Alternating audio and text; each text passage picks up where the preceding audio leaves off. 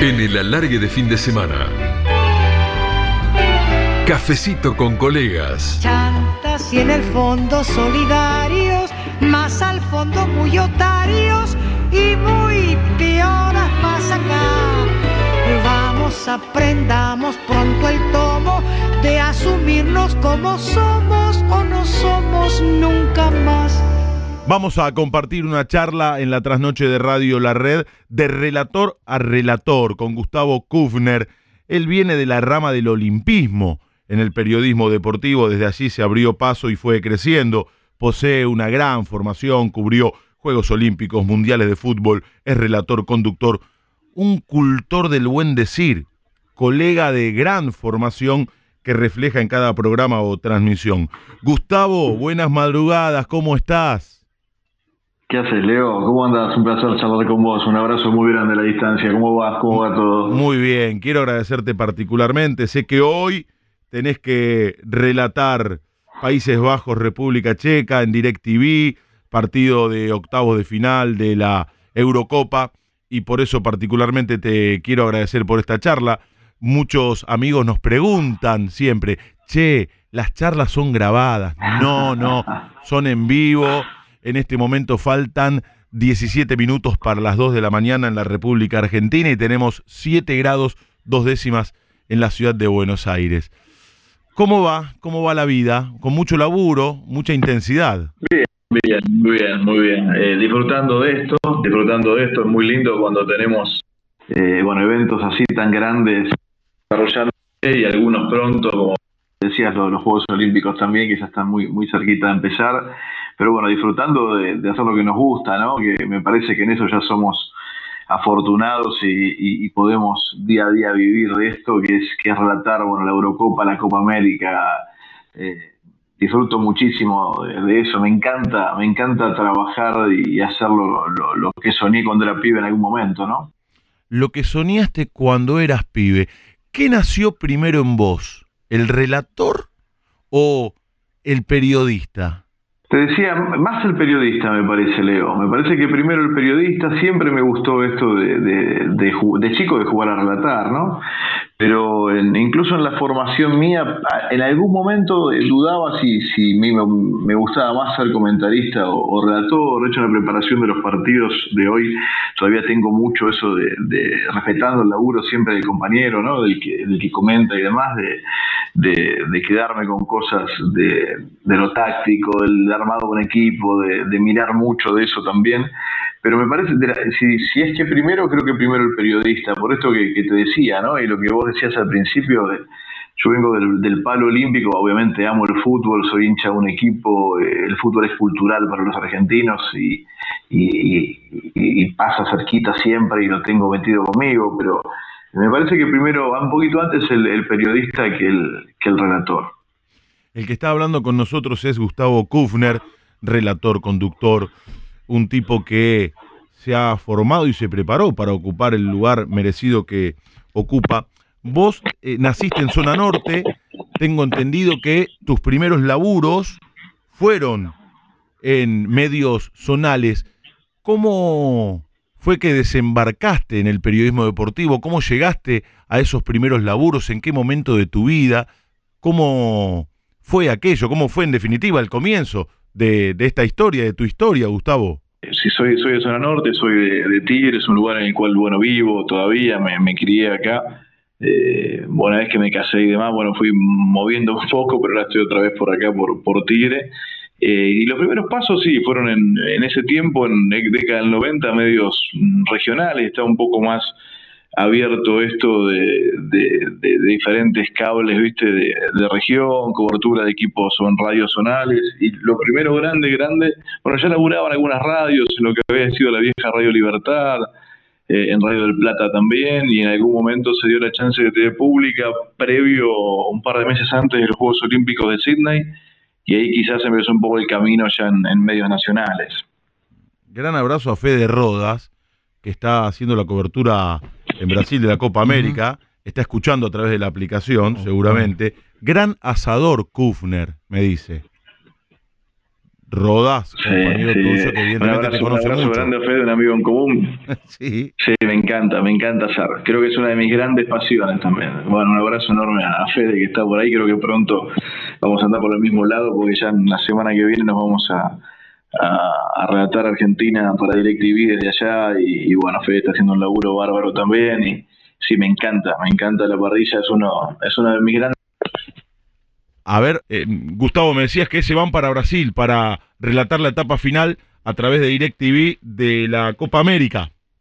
Sí, señor. Sí, sí, seguro. Ya el martes vamos a, a empezar a, a recorrer ese camino. Y bueno, lindo, ¿no? Siempre hermoso. Bueno, te pasa también relatar a Argentina, ¿no? Con, con todo lo que significa eso para, para nosotros los relatores. Así que bueno, ya prontito vamos a andar por allá para hacerlo desde Brasil y ojalá que sea, sea una, una linda copa para Argentina. Cuando eras pibe, ¿qué referencias tenías, Ah. Gustavo? ¿Qué escuchabas? ¿Qué veías? ¿Qué espejo eh, tenías? ¿Como quién querías ser? Si es que querías ser como alguien. Y yo crecí en la etapa de- del, del maravilloso Víctor Hugo relatando en radio y, y en tele, bueno, la, fue la, la, la década del 90 en la cual cambia, en el cual Marcelo Araujo cambia el relato televisivo también, ¿no? Claro, claro. Fueron, fueron etapas en las cuales eh, uno consumía mucho, mucho de eso, pero sí me acuerdo mucho de las, de las tardes de las tardes de radio en las cuales eran eran eran, eran cuentos no no transmisiones eh, Es bueno. era empezar con era empezar con la previa bueno pero pasaba viste era empezar con la previa eh, escuchar la preparación el, jugar con la llegada de los equipos. Y era te, te contaba una historia que, que en el lugar en el que estés con la con la radio prendida eh, uno uno disfrutaba y se imaginaba todo lo que iba pasando hasta que llegaba el partido. Y era era maravilloso sinceramente era maravilloso son cosas eh, hasta hoy inolvidables no Me gustó esa frase. Eran cuentos, no transmisiones. Es muy buena. Es muy buena. sí Y, y se ajusta a nuestra formación, porque es verdad. Nos criamos escuchando eso y de una u otra forma lo tomamos como referencia para transitar ese camino que ya estaban transitando ellos con Víctor Hugo a la cabeza. Eh, tu formación es distinta a la de la mayoría de los relatores. Es decir, habitualmente los que relatamos fútbol, no todos, Sí. la mayoría, empezamos con el fútbol de ascenso, hacemos partidos no tan importantes de primera división y de a poquito nos vamos haciendo un lugar. Yo lo decía, estamos charlando con Gustavo Kufner en el comienzo de este cafecito con colegas, en el comienzo de la charla, Gustavo, que vos empezaste tu historia por otro lado, por el olimpismo, fuiste trabajando en diferentes medios, poniendo particular énfasis en los deportes olímpicos y de repente eh, tu vida, tu camino profesional te fue llevando por el lado del fútbol y del relato. Pero entiendo que es una historia diferente a la de la mayoría de tus colegas, de los narradores de fútbol. Sí, totalmente, totalmente. Si bien hice hice fútbol al comienzo en, Cable Norte, por ejemplo, ¿no? Con, clubes de acá, pero sí es tal cual como vos decís, eh, es, un poco también como se vio, ¿viste? Muchas veces uno es la oportunidad en el, en el lugar en el cual se da o, o en, en el momento en el cual puede darse. Y se vio de esa forma. Eh, obviamente yo amo el olimpismo y, y estaba formado para, para empezar por ahí, pero pero sí es tal cual como vos decís. Quizás fue un camino eh, distinto en, en, cubrir, no sé, Cine 2000, Atenas 2004, Juegos Panamericanos y, otras otras situaciones que son muy importantes, pero que bueno, obviamente no son no son populares para para nuestra idiosincrasia deportiva, ¿no? El argentino vive el deporte desde otros lugares. Es la popu- popularidad absoluta del fútbol y otros deportes como el automovilismo, el boxeo, que son extremadamente populares también. Y después que, bueno, sí ya caer a otros muy conocidos y, y, llegar más tarde a, a, a un tiempo, ¿no? O, o desde el logro. Viste que nosotros eh, somos eh, muy de, de- del, del reconocimiento del tiempo de un deporte de acuerdo al lograr algo, ¿no? Al, al sorprendernos y decir, che, qué bueno esto por la medalla de, de oro, de plata, de, no sé, de las leonas, de la generación dorada y demás, pero detrás de todo eso hay miles de derrotas y una construcción interminable, pero bueno, es, es, es a veces el punto en el cual nos detenemos, ¿no? ¿Cómo te, no voy a descubrir nada, te quiere la gente, quiere participar de este cafecito con colegas, colegas, oyentes que que nos siguen permanentemente y están muy contentos de esta charla.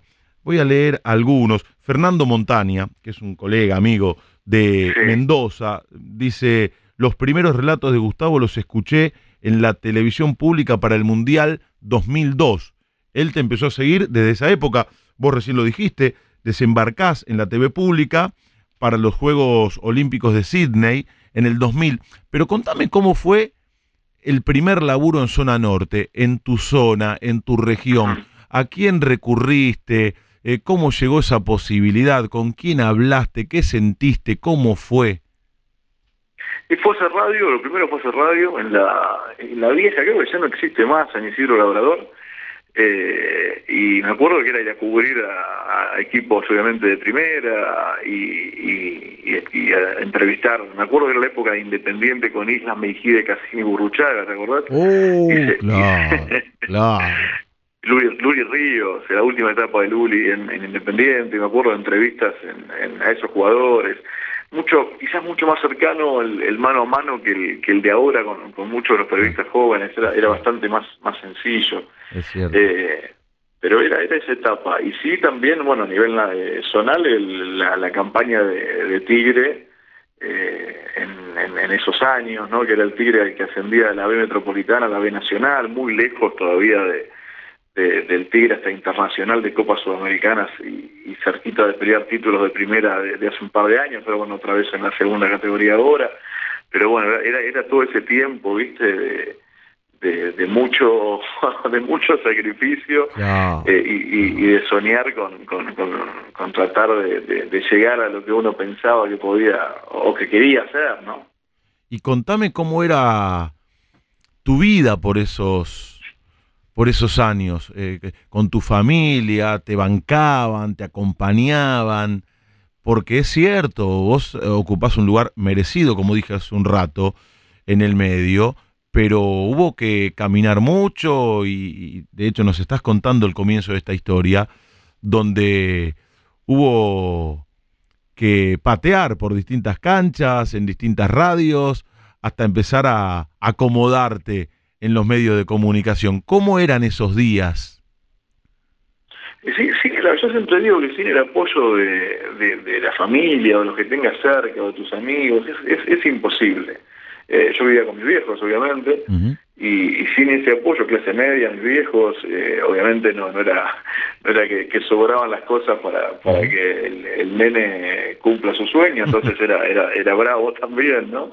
Pero siempre el apoyo, lo, lo que yo siempre destaco de mis viejos fue esto de, de, de que puedo hacer lo que yo tenía, lo que, lo que a mí me gustaba hacer. Eh, era era yo quería ser periodista, yo estaba convencido que quería ser periodista. Y ellos me apoyaron y bueno, después ya con el paso de los años ya mi, esposa, bueno, ya más acá mis hijos también, porque a veces también está, es, es, es bravo el tema, viste, de, de- los tiempos, de los viajes, es, eh, es difícil a veces coordinar el, el, el- tiempo del periodista con el de, con la familia. Y, si- sin ese, sin ese apoyo pues es complicado poder, poder no lo- lograr o, cubrir o trabajar o dedicarte a pleno como nosotros hacemos. Eh, y después la generosidad también de, de- los colegas. Yo, a mí me pasa hoy con...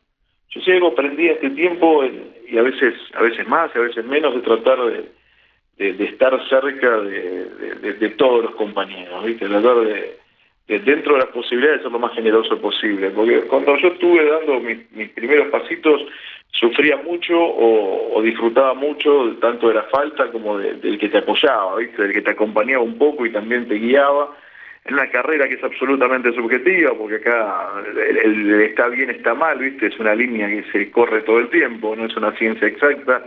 Entonces a veces esa palabra justa vale mucho más que un montón de otras cosas, ¿no?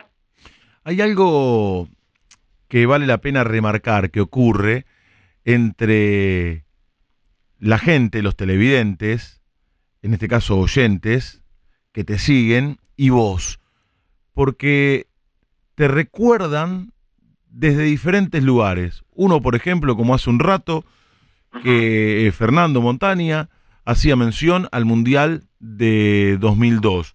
Eh, otro, por ejemplo, que dice, ¿cómo no eh, recordarlo a Gustavo en las transmisiones del fútbol para todos? Pablo Iván Areco, un oyente por acá que hace hincapié en tus coberturas de los Juegos Olímpicos. Eh, me parece que esto no es común y digo, tiene que ver con tu laburo, con lo amplio de tu espectro, con esa formación de la que hablábamos y que hace que la gente te recuerde cada uno desde un hecho deportivo diferente, desde un momento distinto y que en definitiva fueron eh, enhebrando tu carrera, tu trayectoria.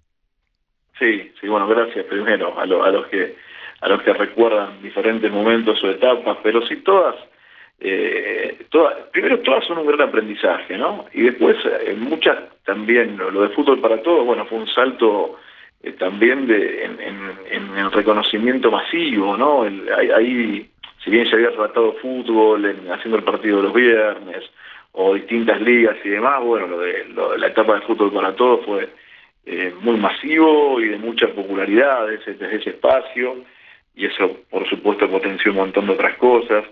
Y, en, eso del respeto yo lo, lo, siento y lo valoro muchísimo y, y no lo, tampoco es, como que yo lo entiendo que debe ser desde ese lugar, ¿viste? A mí, a mí no, no, no, no podría ser un partido de fútbol o una transmisión de atletismo o, una ceremonia de apertura de un Juego Olímpico sin estar preparado.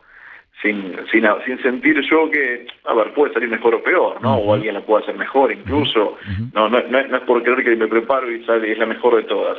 Pero sentirme bien conmigo mismo al entender cuando terminé de hacer la tarea que estuve preparado para, para la, la posibilidad de, de, de, tratar determinado partido, hacer determinada transmisión. Me parece que, que cuando pasa eso está buenísimo. El que habla a las 2 de la mañana es Gustavo Kufner. Le mandamos un beso grande a Viviana Vila, que la está rompiendo en, relatoras. Qué bien que está, ¿eh? Ahí como, muy bien. Como... Muy bien. Vos sabés que con Vivi viví la, la etapa, la etapa bravísima. Yo siempre lo, la destaco mucho porque en, en esta lucha que, que, tiene que seguir y que, que tiene que por suerte es imparable, de lo que es la, la, inclusión y, la participación tarde, pero al fin de las mujeres, yo viví con ella la etapa de, sus comentarios, ¿no? De cuando empezó a comentar los partidos y partidos bravos, eran partidos de equipos grandes y demás, y, toda esa etapa y cómo, cómo lo pudo soportar, la verdad, es, fue admirable. Siempre, cada vez que nos cruzamos, se lo digo, y a veces eso está repetitivo, pero la verdad fue eh, un punto de partida para mí fundamental para todo esto que está pasando ahora y, siempre está bueno destacarlo. Y te define perfil bajo, buen lenguaje, respetuoso, con pocas palabras, pero de una forma precisa, elocuente, y que comparto y además me preparé para esta charla y hablé con mucha gente del medio que te conoce y, coincide eh, en estos puntos, un tipo de buen decir, bueno, eso se, ve eh, cuando uno eh, ve tus transmisiones o tus programas, respetuoso, buen compañero. ¿Cómo desembarcás en la televisión pública, Gustavo, después de estos trabajos que nos contabas recién en medios zonales? en 2000 desembarcás en la televisión pública poco antes de los Juegos Olímpicos de Sydney. ¿Cómo se da tu arribo? Yo llego a la TV, pues yo estudiaba en ese tiempo, estaba en la última etapa, ya estaba recibido y en la última, estudiaba ciencias en forma alterna, estudiaba periodismo deportivo y ciencias de la comunicación. ¿Dónde estudiaste periodismo deportivo? En la escuela, en lo que era la escuela de golf, acá en, zona norte. Ah, claro, sí, Y, en simultáneo ciencias de la comunicación, que fue una carrera que siempre, por esto de tener la gran dicha de empezar a a trabajar rápido, eh, no la pude terminar, pero sinceramente me hubiese encantado terminarla, pero bueno, me sirvió mucho, lo, esa, esa, etapa me sirvió muchísimo también, y lo hacía simultáneamente, ya cuando pude empezar a trabajar, ya era, imposible todo junto, y, y, se dio encima y se dio, me, convocó Juan Zafrán en su momento que estaba haciendo esa transmisión para, para inicialmente para hacer algunos audios y poco más, y bueno, después Entiendo que quienes estaban no, no, no, terminaron de arreglar eh, para estar y bueno, se hizo muy muy repentinamente, viste cómo es esto de los medios, de que aparecen más transmisiones, me ofrecieron, se pudo hacer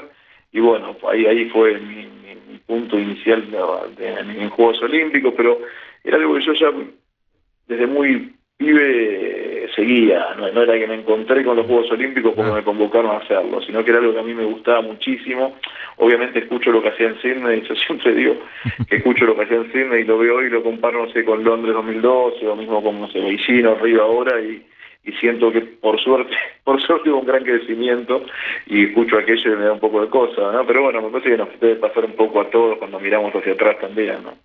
¿Cómo este chico preparado, que de pibe se fue formando y terminó cubriendo distintos Juegos Olímpicos, recién dijiste, Sydney, Atenas, Pekín, Londres, Río, se transforma en relator de fútbol. Algo nos contaste recién, de pibito jugabas a relatar, pero profesionalmente, como ese pibe de formación basada en eh, el olimpismo se transforma, y no en un relator más, en un relator cualquiera, en un extraordinario relator de fútbol. Bueno, que lo digas vos es un elogio muy grande para mí, pues sos un, sincero, uno de los grandes relatores. Sincero, sí, realmente. Sí, sí, sí, como sos, pero sos uno de los grandes relatores para mí de, Gracias, de Gustavo. Argentina, no tengo duda. Gracias. Eh, digo, no, fue un poco, ya venía moldeándose la chance, eh, en ese tiempo yo estaba solamente en, en Canal 7 y no, no había fútbol todavía, pero ante la posibilidad que estaba buscando la, la oportunidad de poder relatar, pues sentía que podía darse. Y los primeros fueron con, con, lo, con el fútbol olímpico y después ya con la Liga Española, de Canal compra la Liga, después compra la Champions, hubo tres o cuatro años de Champions, y bueno, ahí empieza a llegar el, partido de los viernes, ya bueno, más avanzado en el tiempo, partido de los viernes, que se transmitía además de, la otra, de toda la, la, la, fecha completa que se desarrollaba, y bueno, ya después sí, un poco más adelante, fútbol para todos, y ahí sí empieza toda toda la, la, la masividad que hablábamos antes, pero... ¿Te acordás cuál fue el primer partido que, primero, que relataste? Eh, primer partido que relaté fue, eh, sí, fue la final olímpica del CIME 2000, que fue España-Camerún, que jugaban eh, Patrick Mbomá y Samuel Eto'o. Jeremy en Camerún, y, Espa y, España, Leo, era la base de la generación maravillosa posterior, la que 10 años después gana el, gana el Mundial de Sudáfrica, claro, era, era Xavi, Gabri, que bueno llega, Puyol, Marchena, era, era ese equipo de pibitos en ese tiempo, sub-23, fueron olímpicos, y que 10 años después, bueno, fueron la locura que, que dejaron atrás la Furia Roja para, para hacer un equipo de novela, ¿no? Y que ganó el Mundial de, de África. ¿Y qué recordás de ese primer relato? ¿Te pasa como aquella primera cobertura que hoy la escuchás y decís, uy, menos mal que hubo camino recorrido y que pude crecer y mejorar? ¿O lo escuchás y te sentís bien escuchándolo? No, no, es lo primero, lo primero. Menos mal que hay camino recorrido. Yo soy muy exigente conmigo mismo. Y la verdad que, la verdad que siento eso.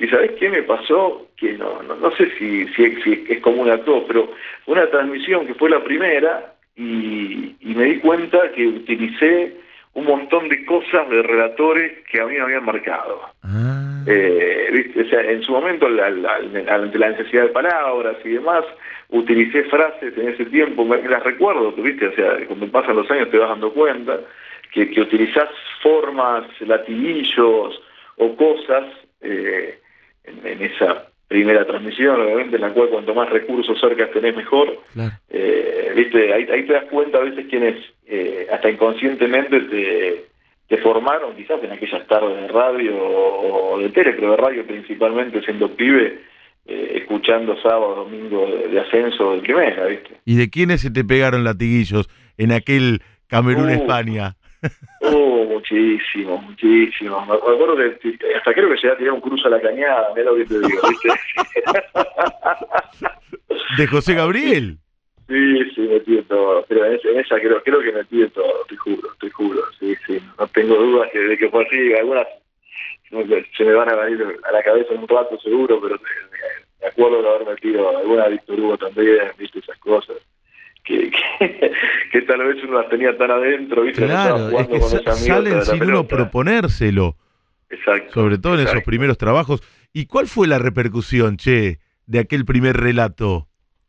Fue buena, fue Bien. buena, eh, sí, fue buena, fue buena, era, eh, era, era bravo, era bravo, era dentro, aparte era dentro de un entorno, lo que tiene el Juego Olímpico es que eh, si a veces te preguntan cómo, cómo preparas el Juego Olímpico, ¿no?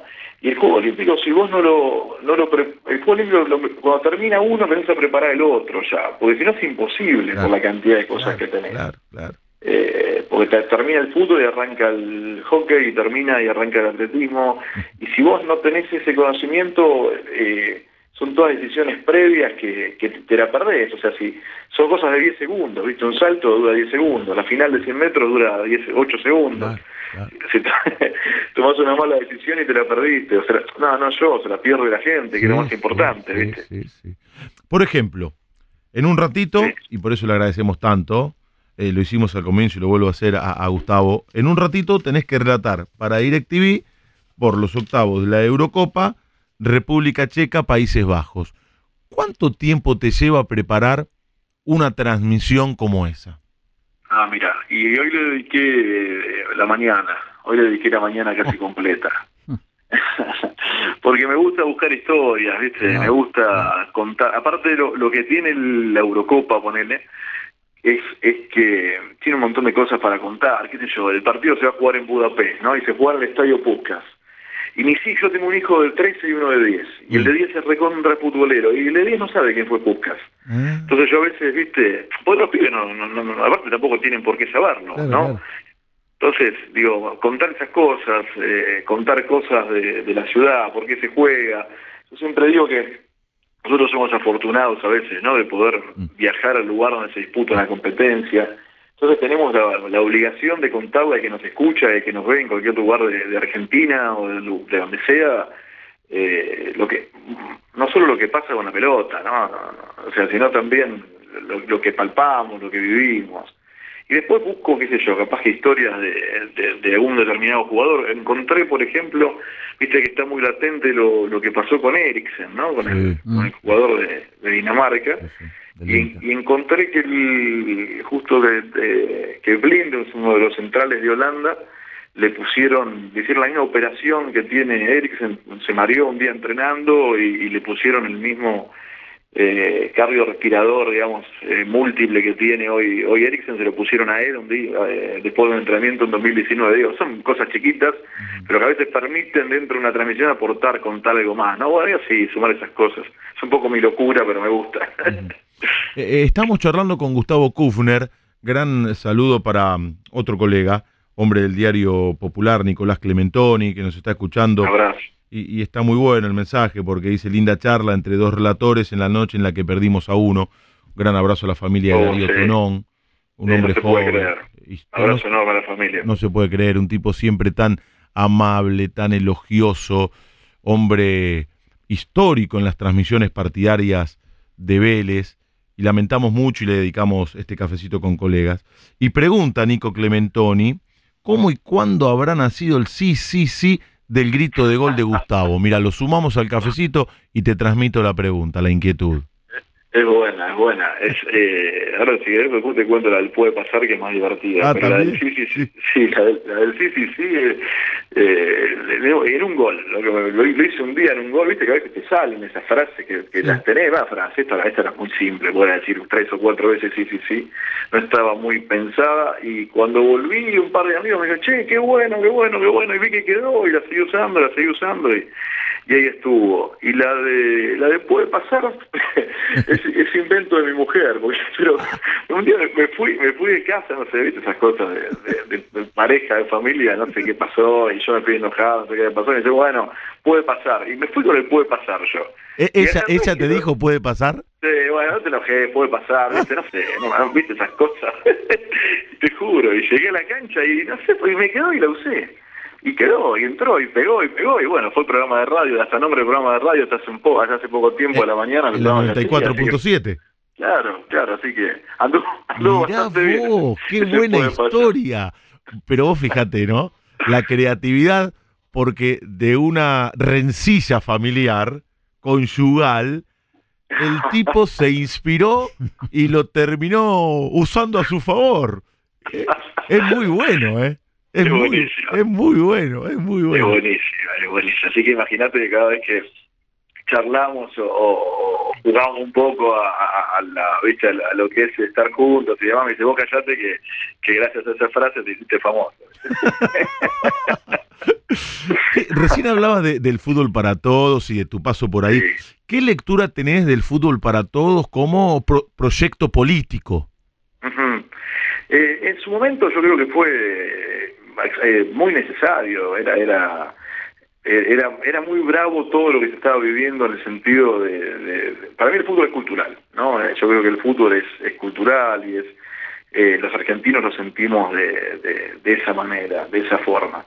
Y fue la amplitud para que todos los argentinos puedan poder disfrutar. Después tiene obviamente un montón de discusiones, de debates y de matices en los cuales vamos a estar de acuerdo o no vamos a estar de acuerdo, pero en, en, en ese momento era, yo creo que se había ido a un extremo muy muy lejano en, el tema de eh, codificados, eh, poder mirar, no poder mirar, lo demostrar a mí algo que me, chocaba mucho esto de las de las tribunas de las tribunas y, un relato encima, viste, me parecía ya demasiado. Eh, pero bueno, después bueno, como como todos los hechos tienen cosas que están bien y que están mal, ¿viste?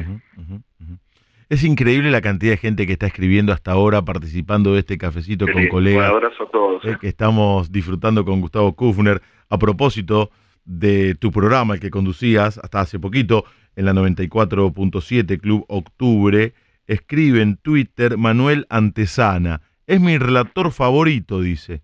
Excelente dicción, muy buena visión del fútbol y por sobre todo con un respeto que en muy pocos vi y extraño su programa puede pasar. Fíjate vos, Manuel Antesana escribe esto.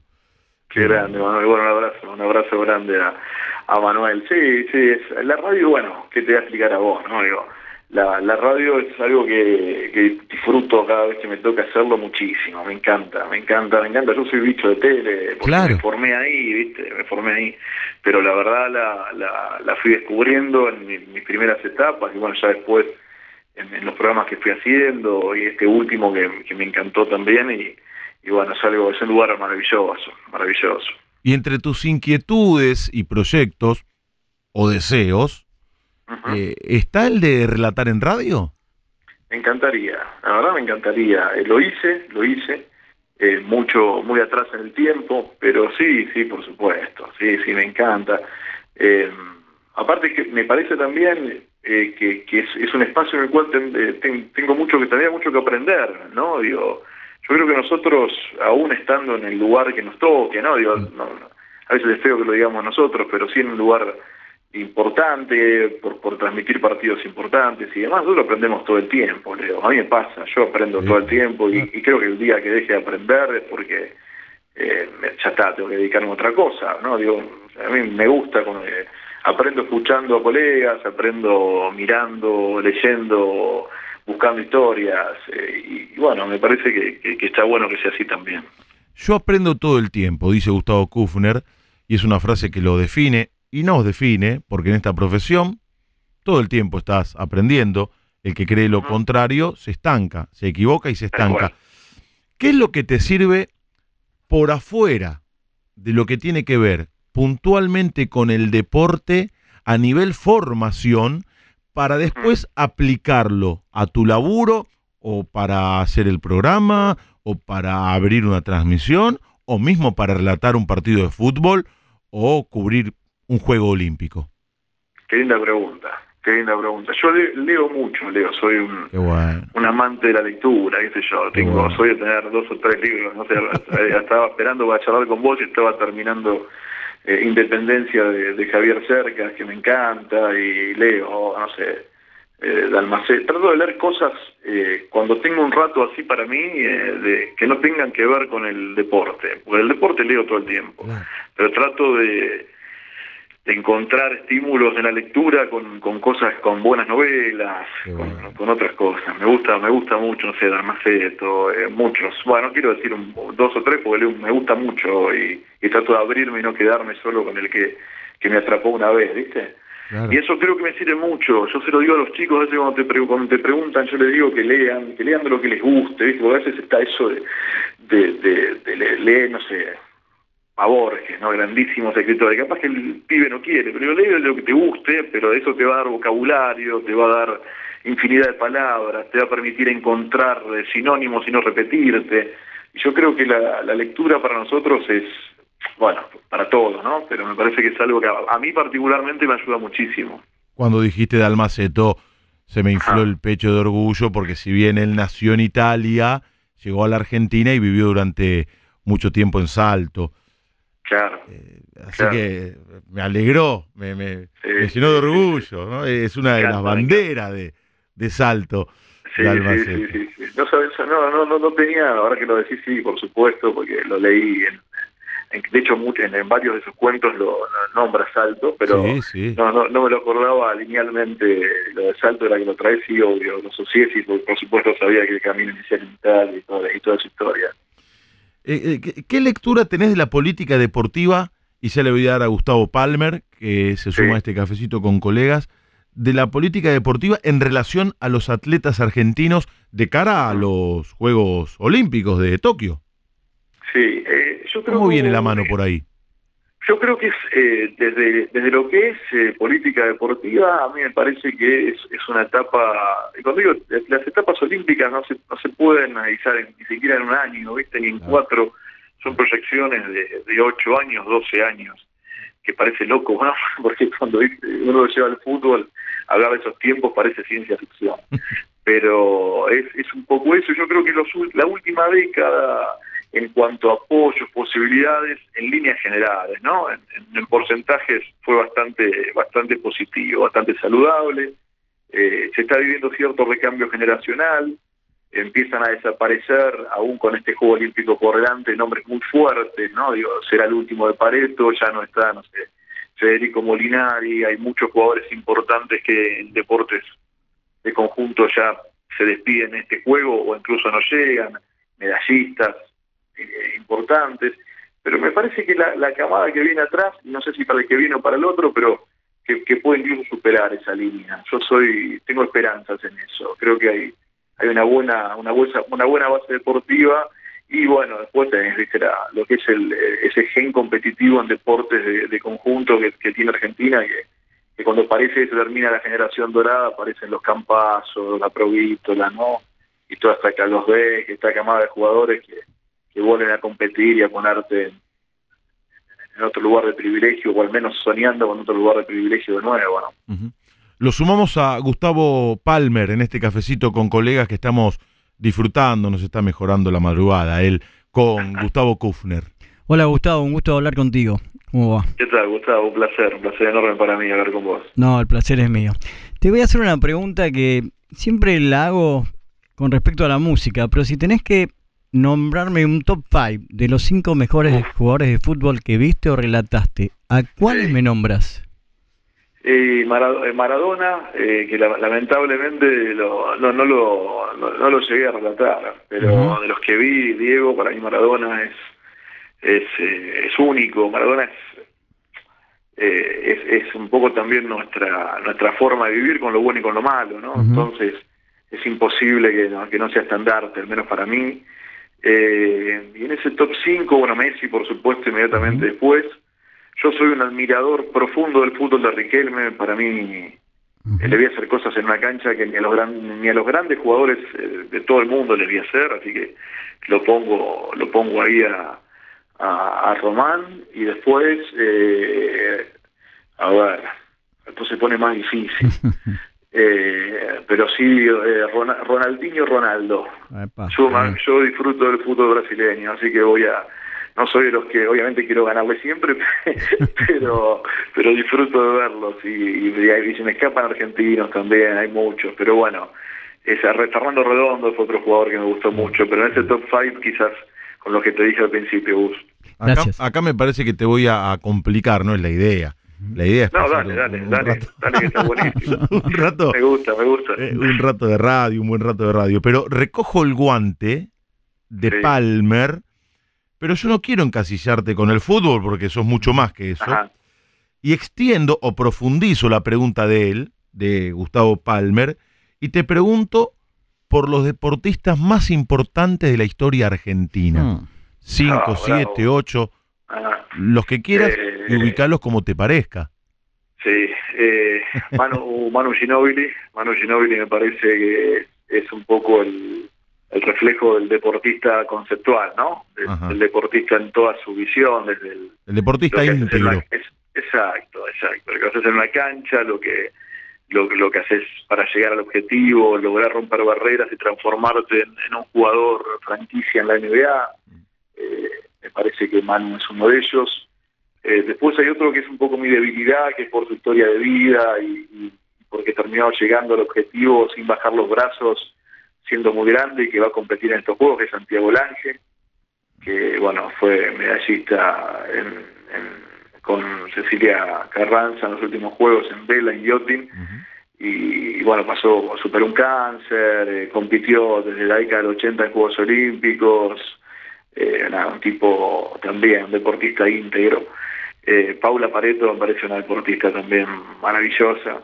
Eh, y bueno, ahí ya no, ahí, ahí ya meto también, ahí, ahí ya también están. Pasa que es muy difícil a veces, viste, ponerle un ranking en diferentes deportes, ¿no? Porque eh, después te quedas con, con Manu y lo comparas con los logros, no sé, de lucha y mar.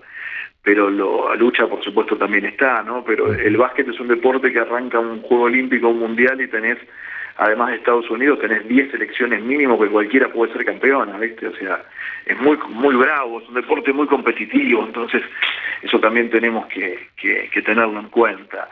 Y, bueno, después yendo atrás en el tiempo, tenés los tipos que también hay algo que, es, es eh, que no se mide, no, no lo podés mensurar en, ser campeón o ser el mejor del año, que son los que transformaron o lograron cierta popularidad de un deporte para nosotros, ¿no? Y ahí ya entran los, los Vilas, los Fangio, los de Vicenzo, eh, ahí ya entran esos deportistas que son los que hicieron, eh, hicieron mucho más o pudieron la, luz o el foco o visibilizaron ese, ese deporte durante durante años, ¿no? Entonces eso, bueno, por supuesto, Gaby Sabatini más acá, ¿no? Me parece que, que todos esos nombres están en el están en esa línea.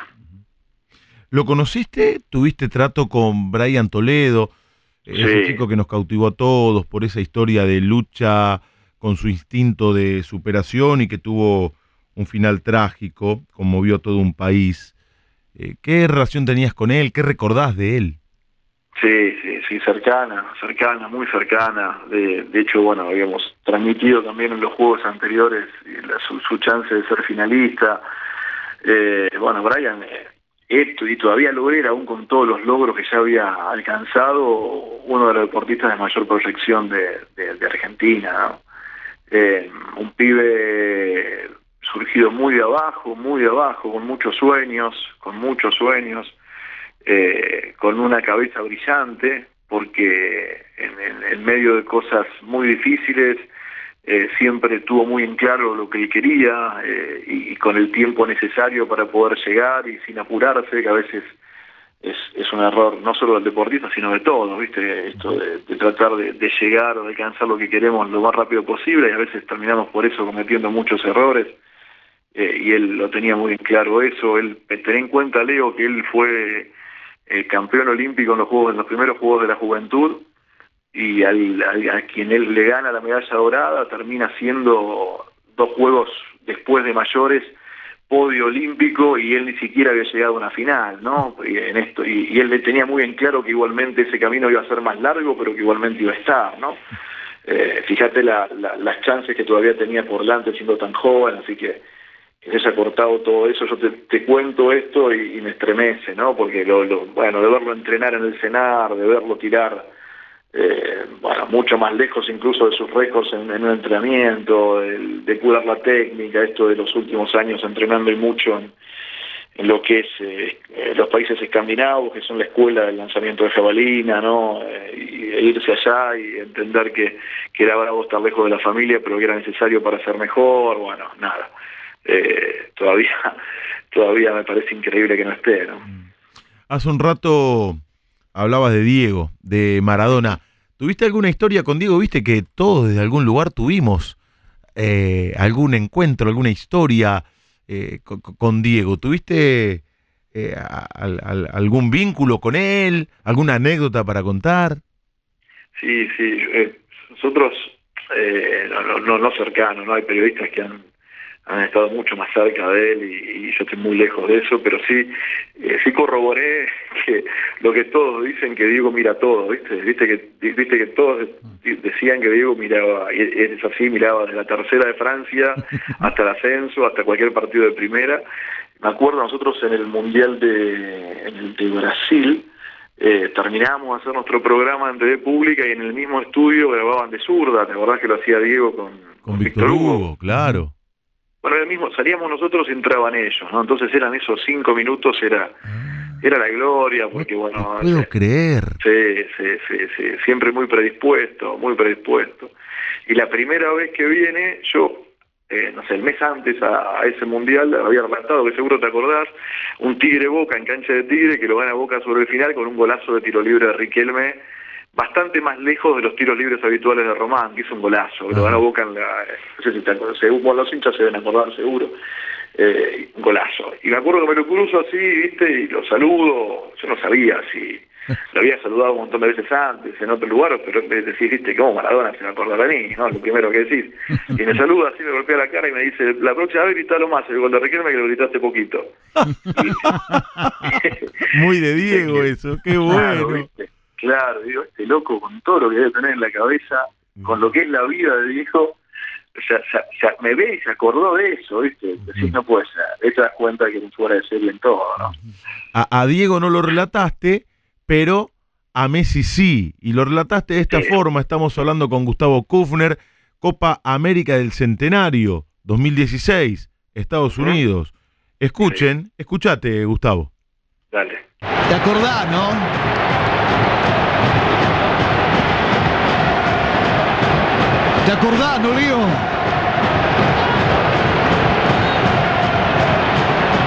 ¿Por qué no al arco, Leo? Te pedí uno y la colgaste en un ángulo en la fase de grupos. Uno más ante Venezuela y pasó ahí, cerquita. Por afuera de la barrera. ¿Y por qué no ahora, Leo? Mira aquí solo está el palo derecho de Guzan. Abierto y a la izquierda está Rojo. Cerca Augusto. 4-5 en la barrera, propone el arquero estadounidense y nosotros nos arrimamos a los 32 minutos y por qué no, Leo. Se corre Pipa Atención, ahí está Messi. ¡Golazo! ¡Animal!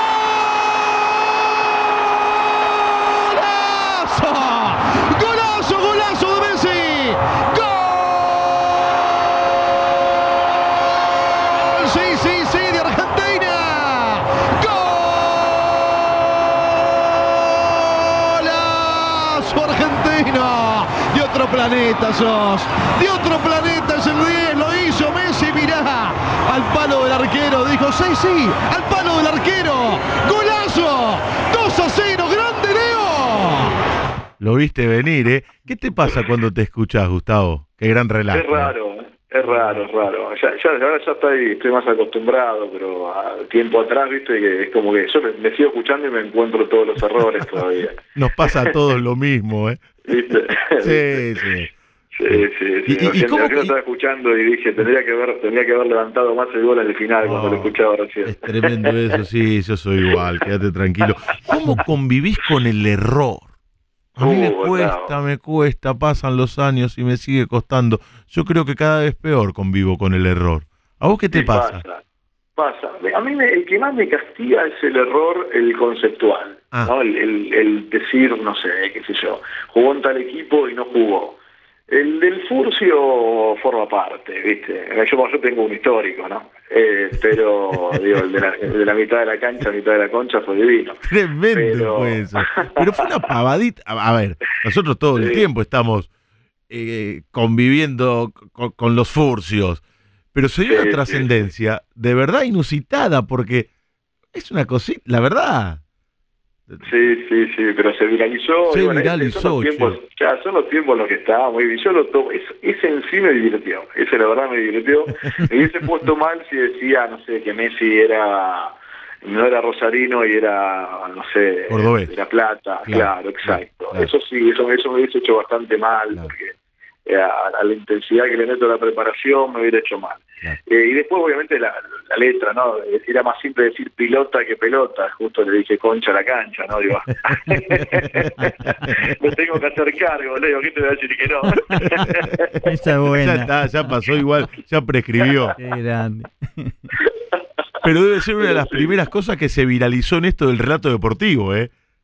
Sí, sí, yo creo que sí, sí, sí, yo creo que sí, pero está bien que haya pasado, ¿eh? yo te digo la verdad, lo, lo, lo, lo entiendo, lo entiendo y me parece que está bien, porque es, es, es así, son las cosas con las cuales convivimos, son las nuevas tecnologías y, y yo creo que nosotros tenemos, estoy convencido que todo lo que, siempre las generaciones, obviamente hay gente que superó generaciones y, y por eso son tan grosos, ¿no? Pero yo siempre digo que las generaciones que nos siguen no, están para nos, nos mejoran y bueno, nada, lo que viene también nos tiene que mejorar y nosotros tenemos que acomodarnos a, a estas a estas nuevas costumbres, usos y costumbres que hoy se dan. ¿no? ¿Cuál fue la mejor cobertura que hiciste, la que recordás y decís, "Puf, la verdad que estaba en estado de gracia, iluminado, me salían todas, me da gusto repasarla?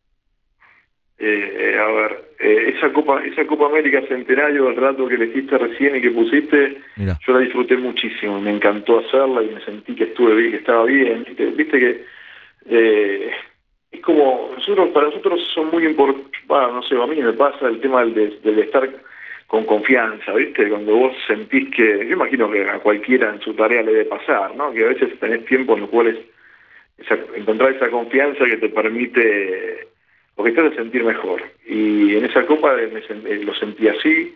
Y en, en los últimos Juegos Olímpicos, en los últimos dos, en Londres y en Río, sentí también lo, lo, lo mismo. A mí me gusta mucho en, en los, de- eh, y te vuelvo al olimpismo un segundito, ¿no? Pero en el en, en los deportes no conocidos el, el sentir que, que el que está del otro lado entiende lo que está pasando, ¿no? Yo creo que eso es fundamental mm, que si estás haciendo atletismo, que lo, lo bueno no es que hacerlo para el ecosistema del 0, si se van a enojar los atletas, ¿no? Pero para, para el 0,5% de la población, que si yo digo, o si marco el nulo de un salto van a entenderlo, yo no, yo quiero que, que todo el que está del otro lado entienda eh, por qué pasó eso. Y, y si lo, y si logro eso, siento que, que, es- que, que eso es lo importante verdaderamente, ¿no? Y bueno, eso lo, en los últimos juegos lo fui sintiendo.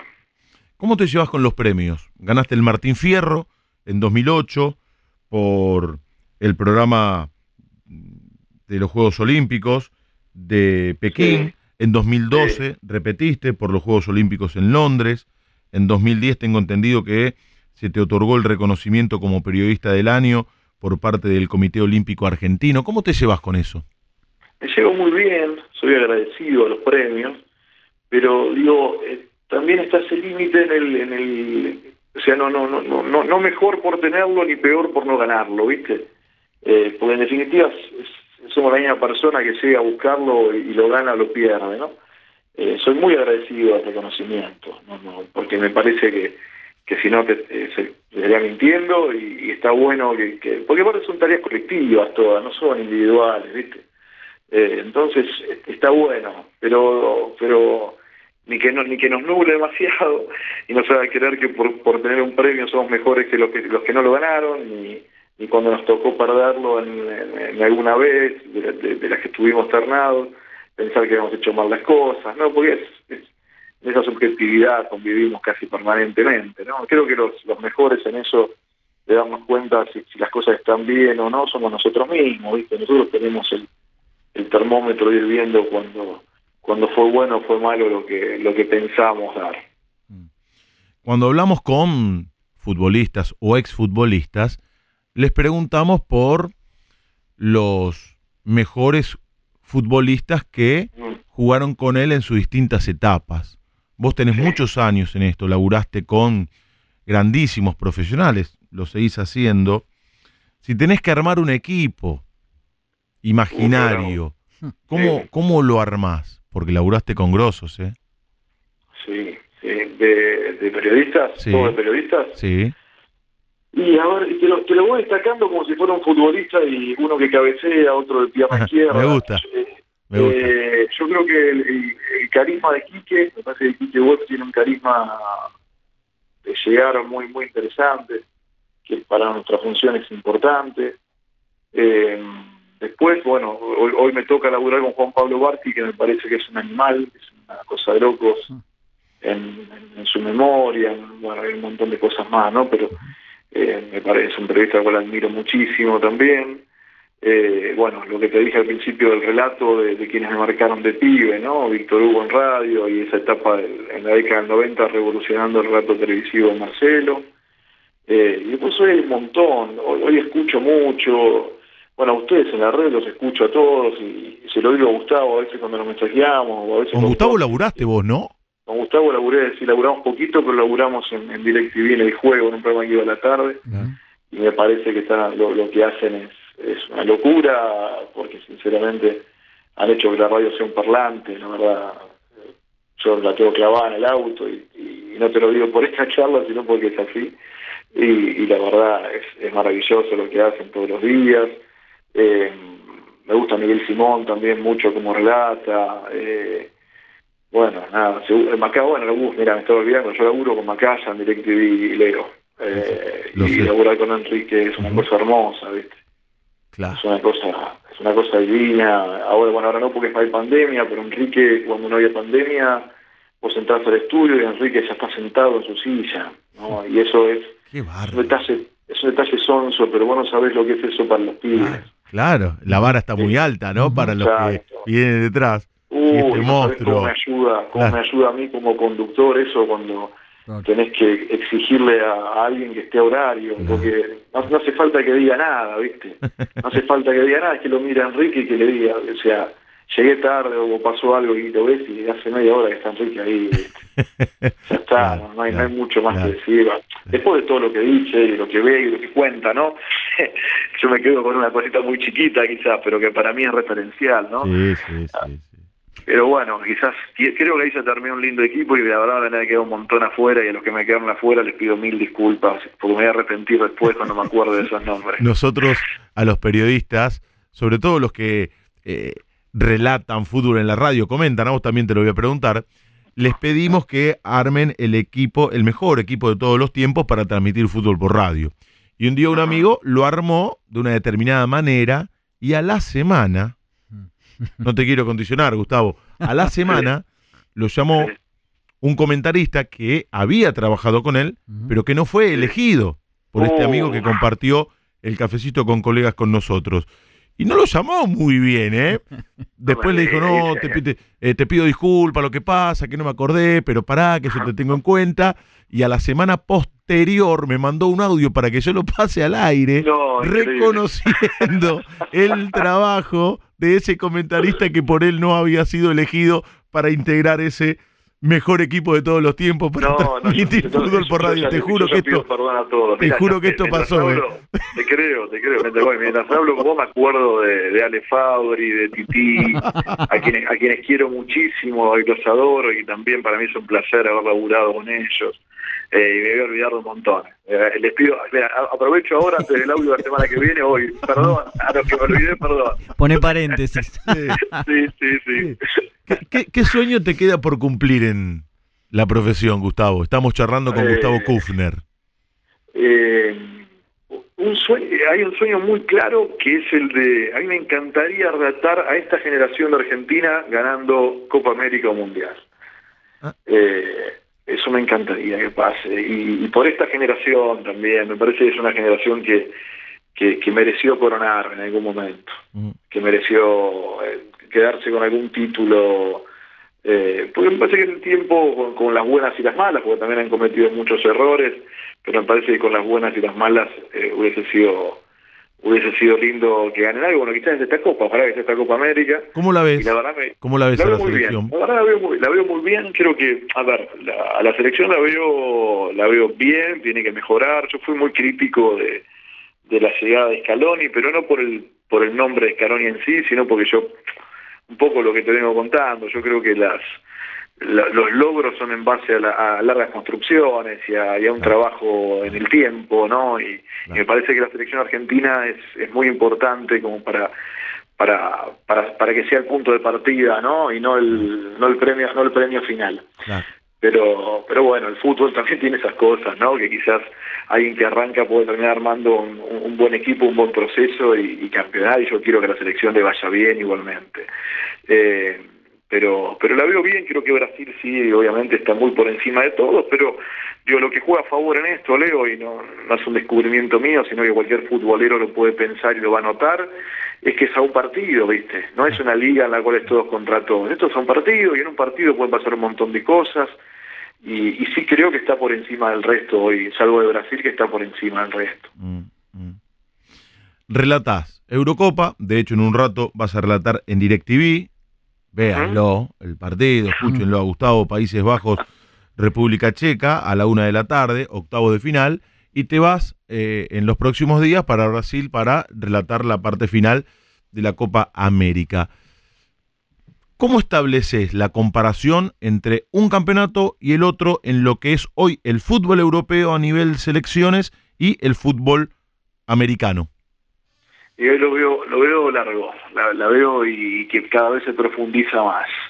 Eh, me parece que la, la nueva, estos nuevos calendarios y torneos europeos, de hecho también hasta lo termina un poco perjudicando a, a lo que es el fútbol de selecciones nuestro, ¿no? Eh, esta creación de la National League que hacen que las fechas amistosos ellos compitan entre ellos, quita hasta ese roce del amistoso contra Alemania o contra Países Bajos o contra el que sea, ¿no? Eh, entonces también te, aleja un poco al margen de, ciertas calidades. Bueno, se ha dado también un proceso que, que es medio más, más social, político también, que ha permitido que muchas elecciones europeas se potencian con las, con las nuevas corrientes migratorias, bueno, todo esto que está pasando, ¿no? Viste que a veces Alemania, Francia, Inglaterra y, y poco tienen de futbolistas nacidos en su país también, por, por bueno, lo que te decía antes, y también encuentran ahí muy buenos jugadores y, y, cada vez más lejos. Y, y bueno ahí yo veo yo veo que en, en, eso nos sacan una diferencia muy grande. Pero bueno eh, a seguir creciendo en nuestros en nuestra materia prima también eh, y, a, y a tratar de armar algo. A mí me gustaría es medio utópico no pero me gustaría eh, algún proyecto claro de selección ¿viste? decir bueno vamos a ir por acá nosotros queremos nosotros jugamos de esta manera esta es nuestra forma, vamos a intentar hacer esto, eh, que, que, que, cuando se buscó hacer dio buenos resultados, ¿no? Y, digo, y hasta son coincidentes con los títulos mundiales que ha tenido Argentina. Entonces, eh, tratar de, de, acercarte lo más que puedas desde el trabajo a poder pelear con esas con esas potencias que parecen cada vez más lejanas, ¿no? Porque vos ves hasta la te diría hasta la velocidad comparativa de un partido de Eurocopa, un partido de Copa América, y que vos lo ves y decís, opa, va a ser, va a ser bravo, ¿no? Cuando llegue el momento va a ser bravo. Pero bueno, qué sé yo, ojalá que, ojalá que se multipliquen nuestros Messi, nuestros Neymar, nuestros Cuadrado y nuestros nuestro nuestro fútbol sudamericano con, con talento y que desde ahí podamos también arrimarnos a, a esa potencia organizativa y también de muy buenos jugadores, ¿no? Porque además de todo eso ahora tienen también muy buenos jugadores. La última, eh, ¿te animás con el mejor equipo de todos los tiempos? En tu caso, te pregunto, sí. para transmitir fútbol por TV, relator, Ajá. comentarista y dos, campo de juego. Ah, qué bravo, qué bravo, che. Y, a ver, eh, es difícil, ¿eh? Es difícil. Bueno, lo que te dije de Marcel, el Araujo de los 90 cambió todo. Cambió la forma. Un, yo, di, yo digo esto, forma. a ver si vos compartís conmigo. Uh -huh. El primero que cambia el estilo de relato en tele es Mauro Viale. Razón, a mí me da la impresión. Y, y, creo que Marcelo Araujo después claramente lo profundiza. Lo profundiza. Eh, sí, Marcelo Araujo jugó otra liga. Pero antes de, de, Mauro, yo lo veo así, lo entiendo así, eh, pero me gusta compartirlo con vos. A ver qué te parece o cómo lo ves vos. Antes de Mauro era Kufner, Gentili, Kufner, Palmer, tiró, saque de arco. ¿No? Es así, es así, es y Mauro así. como que le encontró una vuelta con esto sí. de quién mueve, la parte artística, muevo yo, Mauro, el Collita Gutiérrez. Y una cosa, esto sabes cuándo empecé a, a, descubrirlo? Cuando empecé a dar clases, che, uh -huh. de relato deportivo. Mauro te ubicaba de acuerdo a los futbolistas que rodeaban al que tenía la pelota. Por ejemplo, te decía, la lleva Rinaldi, se le abre a Abramovich por la derecha, no mucho más. Pero antes de Mauro eso no existía. Y luego Sí. creo que Araujo hizo una revolución directamente, Gustavo. Sí, sí, pero es así, tenés, estoy totalmente de acuerdo, así es así, es verdad, y aparte lo explicaste con los, con los mejores ejemplos. Sí, Mar- Marcelo me parece a mí que en- entendió después el, el, el aspecto del show televisivo, ¿no? Ah, Digo, que, que- ujú. porque la tele tiene eso, ¿no? Digo, Hay la dupla con Macaya, ¿no? Obvio. eso, La sobriedad de Macaya y el histrionismo claro, de Araujo. O le estoy, o le estoy crazy, ¿no? Y todas esas cosas que, que, que es, bueno, que era la que nosotros repetíamos después jugando con nuestros amigos, pateando penales Sí. o jugando un rato en, en la, en la chía, este, hasta ese lugar llegaba.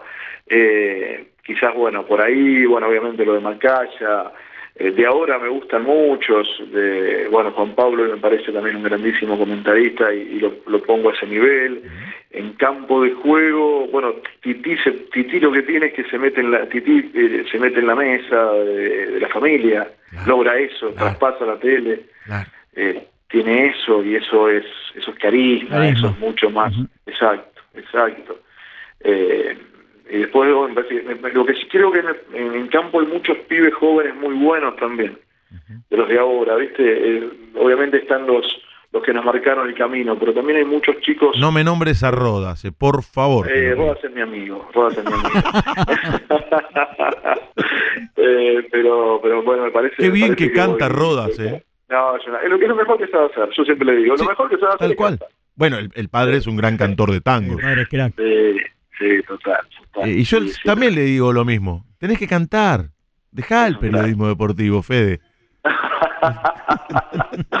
es un personaje hermoso. Pero sí, creo que por ahí, Leo, creo que por ahí. Después, bueno, se, las, las, las, eh, separar de tele radio, ¿no? Porque son, es- me parece que también son cosas distintas. Sí, sí, sí, sí. Pero pero me parece que en eso vamos a estar bastante de acuerdo. Después, bueno, los gustos, ¿viste? Alguno te gusta un poco más, otro un poco menos. Pero me parece que en, en- en esa línea. Ujú. ¿Qué, eh, qué es lo distinto de tu visión de relator? De la narración por tele y por radio. A mí Hiciste la de radio, lo- haces la de tele y seguramente Sí. volverás en algún momento a, a relatar por Sí. radio. sí. Describime una y otra. O Es las que la radio es diferencias. mucho- La radio, es mucho más geográfica. Yo necesito que me, que me cuenten. Yo creo que el relator, eh, en líneas generales, ¿no? Porque no, no- ni todos, porque aparte hoy también hay mucha convivencia, ¿no? El que hace tele hace radio, el que hace radio hace tele. Yo creo que el- históricamente el relator de radio es un relator eh, con, con mucha más capacidad de, de- de mostrarme otras cosas, de contarme otras cosas, de jugar con, conmigo que estoy del otro lado explicándome desde la geografía hasta hasta una historia, ¿no? No es solamente la lleva tal, porque en la tele es, no, no- no- hace falta que te cuenten mucho más de lo que está viendo, sino contarte cosas que no estés viendo, ¿no? Es básicamente eso. Eh, esa, yo creo que esa es la gran diferencia. Te agradezco mucho, Gustavo. Sos un tipo muy No, generoso. En un rato tenés que estar arriba, relatando un partido muy importante de Eurocopa entre Países Bajos y República Checa. Disfrutamos mucho de la charla, nuestros oyentes también, así lo hacen saber a través de los mensajes, de las cosas que dicen, tan lindas de vos. Es un reconocimiento justo por esa parte, por, por otra parte, y me alegra que sea en este programa. Recién dijiste que se multipliquen en Sudamérica para pelearles a los Ajá. europeos los Messi y los Cuadrado. Y ojalá que se multipliquen también goles como este que vamos a escuchar para cerrar la nota, que fue fundamental para meternos en el Mundial de Rusia 2018. Pero antes del gol te despido, te mando un gran abrazo, que descanses y te agradezco por la disposición, por estar a esta hora levantado, teniendo en cuenta que en un rato tenés que relatar un partido de fútbol y porque nos mejoraste la madrugada. Ujú. No, a ustedes, a ustedes, Leo, gracias, y gracias a vos, en serio. Para mí es un placer hablar con vos. Eh, escuché varios de estos cafecitos porque me, me encantan las charlas que, que podés tener con, con colegas que, que admiro mucho además. Un abrazo a Gus, ahí a, todo el equipo. Gracias. y El, placer el placer todo mío, sinceramente todo mío, y, y te mando un abrazo gigante y gracias por pensar en mí. Gustavo Kufner pasó por el cafecito con colegas de El Alargue de Crack. Fin de Semana de Radio La Red, nos contó su historia y ahora lo escuchamos relatando un gol que fue fundamental de Messi para que nos metamos en el Mundial de Rusia.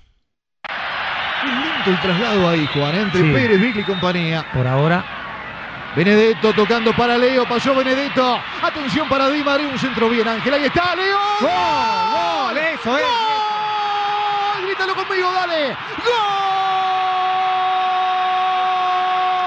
Argentino, argentino de Leo. ¡Gol!